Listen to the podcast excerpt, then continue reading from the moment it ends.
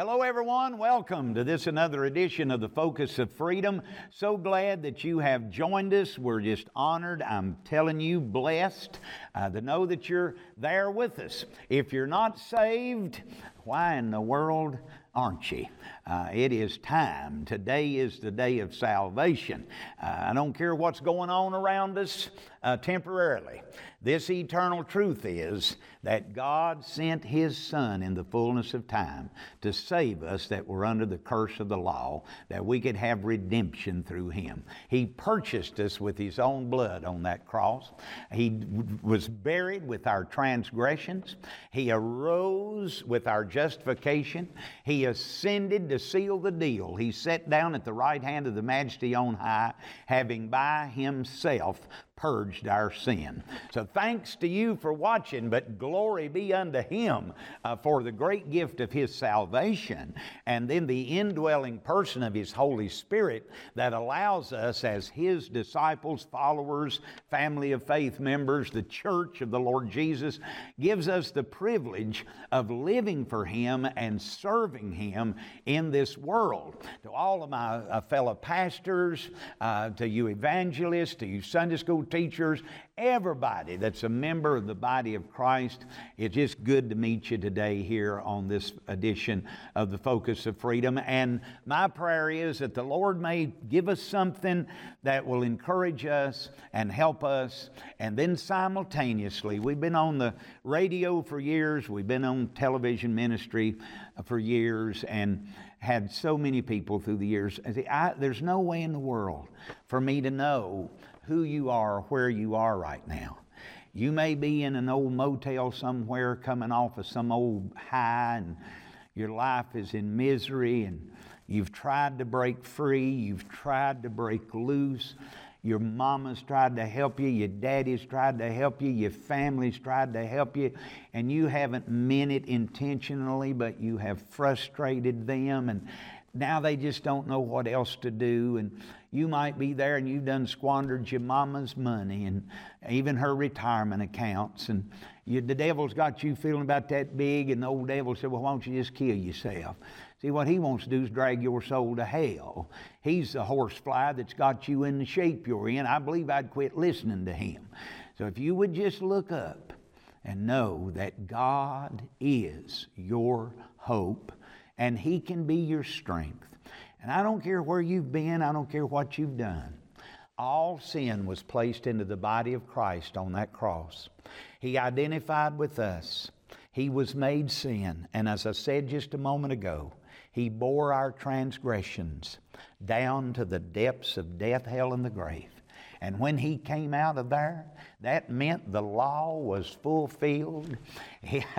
Glory to God. When you accept him, everything that he did is appropriated to your account. The big word, the propitiation. He is the mercy seat. He did it all. He paid it all. He settled it all. He cried, It's finished. He left that tree. He come through the tomb. He ascended to the throne. And now he extends this truth to you you can have triumph over Satan and sin and self if you will come to the end of yourself, take one more step, bow your knee, and accept Jesus Christ as your Savior.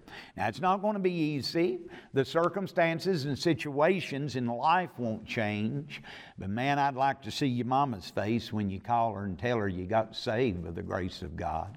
For with the heart man believes unto righteousness, Romans 10, then with the mouth confession's made unto salvation. You may think, ah, I'll lose my friends. you better off without them anyhow, and you don't have to worry about losing them. They'll lose you if you get saved and start living for God. You can get out of that old rough life that you're in, and you can have a new life forever through the Lord Jesus Christ. It's a basic human need to be loved. And I'm here to tell you God Almighty, the creator of all that is, loves you. And you won't be an, you won't be an orphan going to hell. You'll be a child of God on your way to heaven if you'll trust the Lord Jesus. And then give your life to Him and grow in grace and knowledge that we're taught about in 2 Peter chapter 3 verse 18 grow in grace and in the knowledge of the Lord Jesus Christ. So if you're not a Christian, It's our prayer. Yea, it is even the prayer of Jesus that you would be saved from your sin, born again by the Spirit of God placed into the family of God. And according to 1 Corinthians chapter 6 verse 19 and 20, your body will become the temple of the Holy Spirit which will be in you. And you're not your own, you're bought with a price. And so we can glorify God in our body and in our spirit which are God's. That's why we're here, is to try to glorify God and bring his goodness to others. That's the essence of the Lord's church. Remember what he said in Matthew 18 to Peter? Upon this rock I'll build my church and the gates of hell shall not prevail against it. Through the pen of Peter, the church is called the holy nation, a royal priesthood, a chosen generation. We're the building, the, the body, and the bride of the Son of God, those wondrous Pauline metaphors uh, that are, are used to describe the church of the Lord Jesus Christ. The army of faith going out into this world under the banner of love, preaching the gospel. That's what Christ called and commissioned us to do. Go ye therefore into all the world and preach the gospel to every creature. I don't know about you, but that's a joy. That's our purpose. That's our calling in life. The last time we met together on the focus of freedom, we were trying to be very humble, and I hope we go beyond trying to be humble uh, to know that it was God who saved us and not we ourselves. And then we must follow the Holy Spirit. I'm a firm believer in discipleship training. I don't have a problem with various denominational tenets, doctrinal tenets, dogmas, and things because we're all different. And that's the wonderful thing about Jesus the Pharisees criticized him a lot of ways, but when they said, This man's a friend of sinners, they hit the nail on the head that time because he is a friend of sinners. I was born into sin. When I reached the age of accountability, I, I lost and going to hell, but God loved me when I was unlovable, and He saved my soul and placed me into His church. And now we've got the calling and commission of Christ to preach the unsearchable riches of His grace. Paul said in a famous verse, Romans 1.16, I'm not ashamed of the gospel of Christ, for it is the power of God unto salvation to everyone that believeth, to the Jew first and also to the Greek. The power is of God, it's not of us. Romans 8, as many as are led by the Spirit, they are the children of God. The indwelling Holy Spirit established that residency when, as a repentant sinner, we accepted Christ. Now we must follow the Lord. It's what Jesus said, those two little words, follow me. Said that to Matthew, said that to the other disciples. He says it to us. I'll make you fishers of men. How glorious a privilege. What an outstanding, all striking uh, uh, purpose is to be one with God, one with each other in the church, going out into the highways and hedges and lanes of this world, preaching the gospel that souls might be saved. Just the mathematical uh, uh, uh, essence of, uh, you know, one becomes two, two becomes four, four becomes eight. What have we been doing the last 40 years in America? Where's our cities? Why is New York and California and Portland and, and uh, uh, Seattle and all these places such seed beds of Marxist thought and, and progressive ideology. Where are the powerful local churches in these places? We had some powerful local churches in those places back 50, 60, 70 years ago, but now where are they? And even throughout the Bible Belt, from uh, uh, East Texas all the way up through uh, Louisiana, Mississippi, Alabama, all the way up through the Appalachian chain, through the Virginias, Tennessee, Pennsylvania, into New York, all along the Appalachian Trail, what we call the Bible Belt. We can have counties whose population might be, let's say, 20, 25,000. And we'll have 150 churches. And yet you've got out of 25,000, you've probably got 20 people that are unchurched, or 20,000 that are unchurched. And I don't mean this critical, I'm just being real. And then where the numbers of churches are growing. And a church pops up here, a church pops up there, a church pops up everywhere. Divide, division equals weakness, unity equals strength. Now, if you feel led to start a church right across the street from another church, that's fine as long as you're winning souls. But if the same old, same old continues, then we're not getting anywhere. And we've got to get busy, church. Get back to the focus of carrying out the Great Commission of Christ.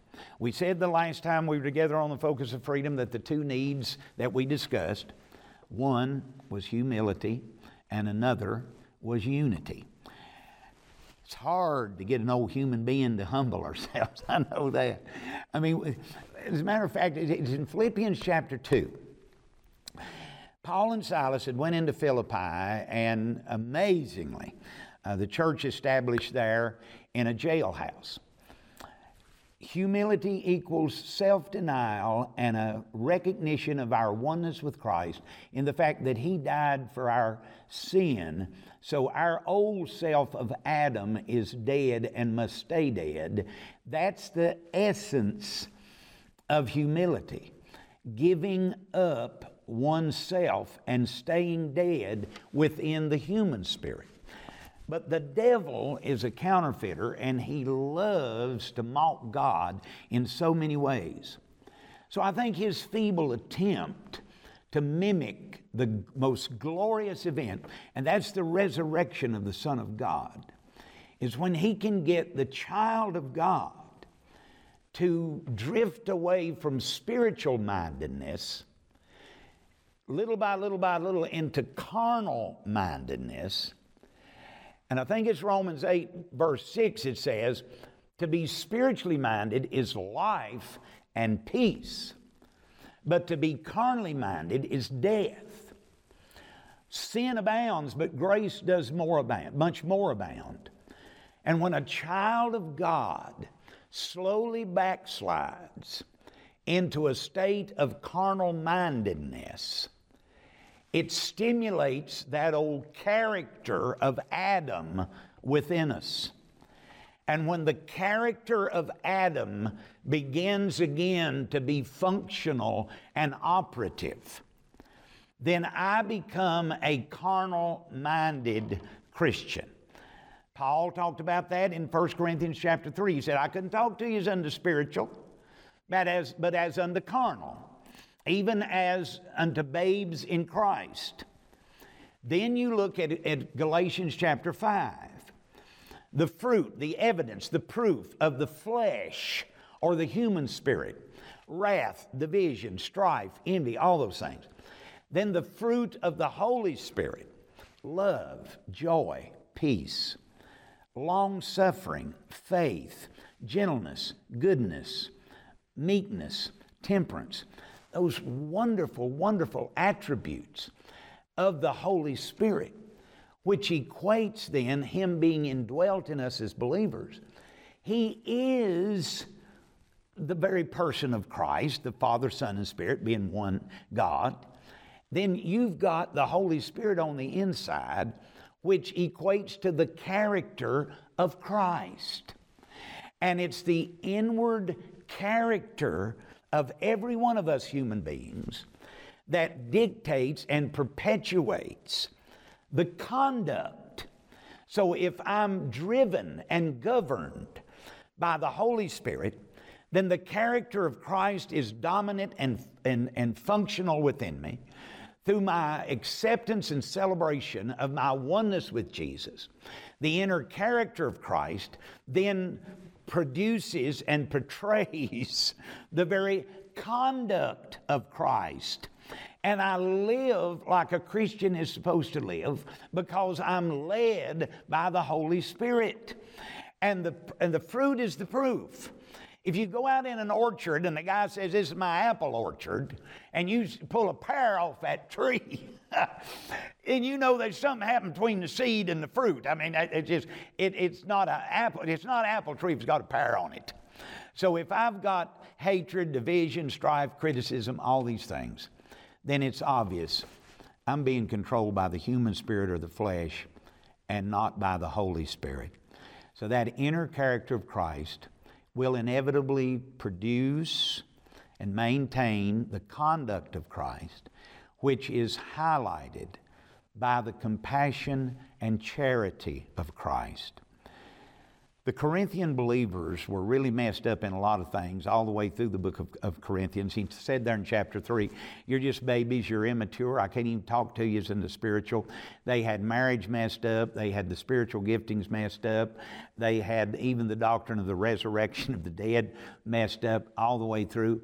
And especially when he discussed the, the sign gifts of the Spirit in chapter 12, he said in verse 31, the last verse of chapter 12, I show you a more excellent way if I speak with the tongues of men and of angels, if I have the faith to remove mountains, if I have uh, give my body to be burned, if I sell out and give all my the residue of my holdings to the poor, if I don't have charity, it profits me nothing. And then he goes on through chapter 13 of 1 Corinthians and he talks about the great love of God from within the people of God being the greatest of all gifts. And in verse 13, and now abides faith, hope, love, these three, and the greatest of these is love. Like the last time we talked from John 13, by this shall all men know that you're my disciples if you have love one for another. Yes, we need humility, and yes, we need unity within the body of Christ. He said in 1 Corinthians 15 57, Thanks be unto God which giveth us the victory through our Lord Jesus Christ. I think with humility and unity becoming reality in the body of Christ, no wonder I quote it again Psalms 133 how beautiful and, and pleasant it is for brethren to dwell together in unity. Your church may have a, a vibrant food pantry helping the poor in your community. You may have a youth camp. You may have uh, the Awana Club or whatever you're doing for seniors, for teenagers, for young people. It's not your work doing that, my work doing this. It's the Lord's work that we're all doing. And individually, we do this, we do that. It's just like this television network. They're called to do this, they're doing this. So there's no point in me starting a TV ministry. there's one already going on. I've tried to follow this through my life as a pastor. If another local church was doing something, then a particular ministry or outreach, then we are to try to fuel that and support that. And the gift of exhortation, cheer that along. Can you imagine if we could just have the mind of Christ, how much we are already doing. But when selfishness comes and stubbornness comes and the old human spirit rises up, and then there's division and there's pride and there's self sufficiency and that old Adamic character on the inside, the devil resurrects that rascal and we become carnally minded. And then that it's the opposite effect from the character of Christ. It's the character of the old original Adam. And then it's the conduct of Adam. It's the conduct of the human spirit. See, I can't hate you from the Holy Spirit. I can't be jealous of you from the old, from the Holy Spirit. That comes from the flesh when I squawk my mouth off and tell other people, hey, that preacher's got a bad reputation. So I've got to protect my reputation. I can't have nothing to do with him. Jesus in, in, in Philippians chapter 2, one of my favorite chapters in the Bible, made himself of no reputation. All of us old human beings had to receive mercy from God. and I received such an abundance of mercy from God, I can't be selfish and hoard it up to myself and just my little circle of friends. I've got to give the mercy of God out to other people as well. And it all starts when we allow the Holy Spirit of God to have preeminence and dominance in our life and constantly recognize the old human spirit of Adam is now dead, non functional, inoperative, and every day by celebrating the cross celebrating the cross every day, that old man is dead. And when I hear of sins or faults or flaws in others, to be spiritually minded, I immediately remember who Jesus is and what He did for me on the cross. And what He did for me on the cross, He did for them on the cross. So even if they have fallen, my Lord desires to pick them up. He picks me up. How can I, like that great parable of Jesus, that servant that the, that the Lord forgave in today's uh, economy millions of dollars? And then that same servant went out and found another servant who owed him about $15. Started choking him, said, Give me my $15. Prayed the same prayer that he had prayed to his master, but he didn't have mercy. And when the fellow servants told the Lord about it, he said, Listen, I, I won't put you in prison. This is the way you treat my mercy. So when we're spiritually minded, brothers and sisters, we have not only the inner character of Christ operative, the conduct of Christ operative, but his charity and his compassion and the zeal to forgive and to restore is there. Within the church, we need to repent, absolutely, but we do need a revival, and we need to repent in order to get to that revival. And then uh, Chronicles 7.14 says that the Lord will forgive our sin. And once the church is cleansed, and refilled with the anointing power of the Holy Spirit, prayers will start being answered. And then the perpetual living for God by constantly seeking His face and thereby simultaneously turning from our wicked ways, there will be a healing in the land. Can God save the lost? yes, He can. Jeremiah 32, God told Jeremiah, There's nothing too hard for me. And can we have an ear in our heart to hear God say today in America, there's nothing too hard for me? Man, when we first humble ourselves and repent and have a purification by the blood of the Lamb and the church being cleansed, then we can pray under the power of the Spirit. We can pray with faith believing and get out here uh, with the two things seeking God's face, doing things God's way, according to God's work as witnesses for God, and then simultaneously fighting off that old Adamic mind, that old carnal mind, and walking in the Spirit, not fulfilling the lusts of the flesh, our sins forgiven, our land healed. Why you say, let's just do it. It's like David told young Solomon, his son, years ago Do it, Solomon, do it. So Jesus tells the church today stop squawking about it, thinking about it, and do it.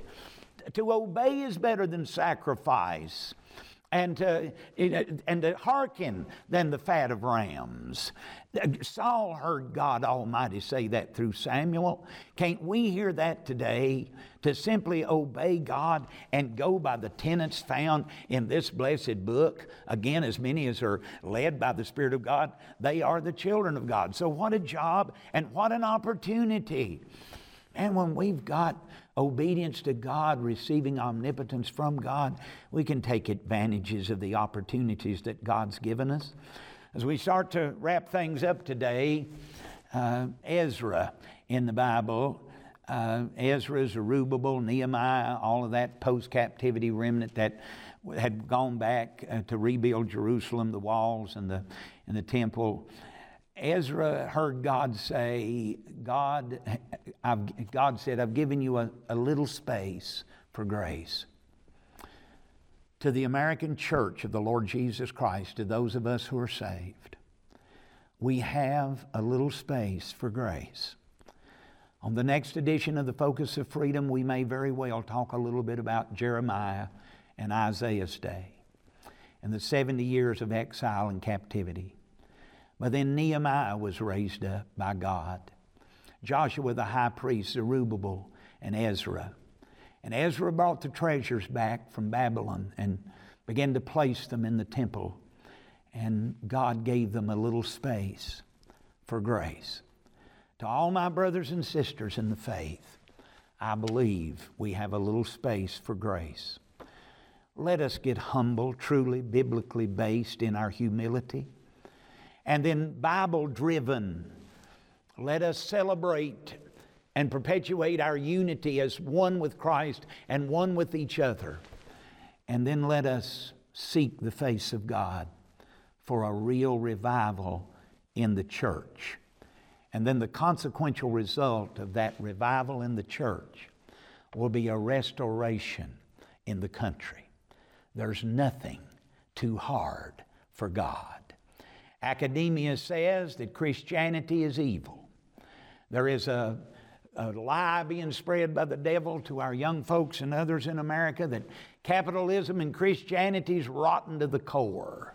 And historically, they try to prove that by revising history and all the rest of it.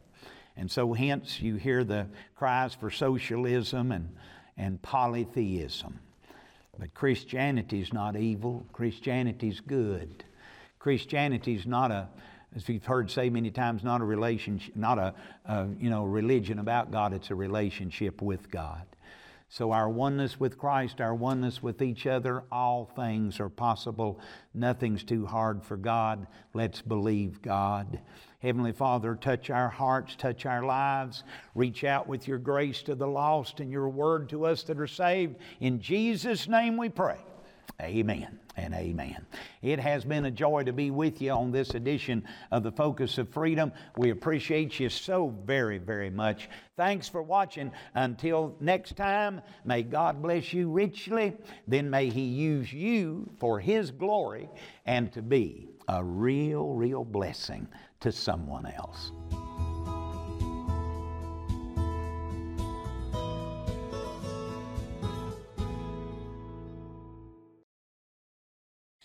I have the privilege of pastoring and being the director of Freedom Tabernacle Baptist Church and Freedom Tabernacle Ministries in Atkins, Virginia. And we are going to get to know one another a lot better through the weeks and months to come. It's my prayer. But right now, you can join us on our Facebook page, Freedom Tabernacle Ministries, Atkins, Virginia, or our YouTube channel, Focus of Freedom, Atkins, Virginia, our website, ftministries.org, or you can download our app, the Freedom Tabernacle app. Download it for free from any app store, and we can stay in contact that way as we labor together with our Lord for His glory and for the advancement of His glorious gospel of grace.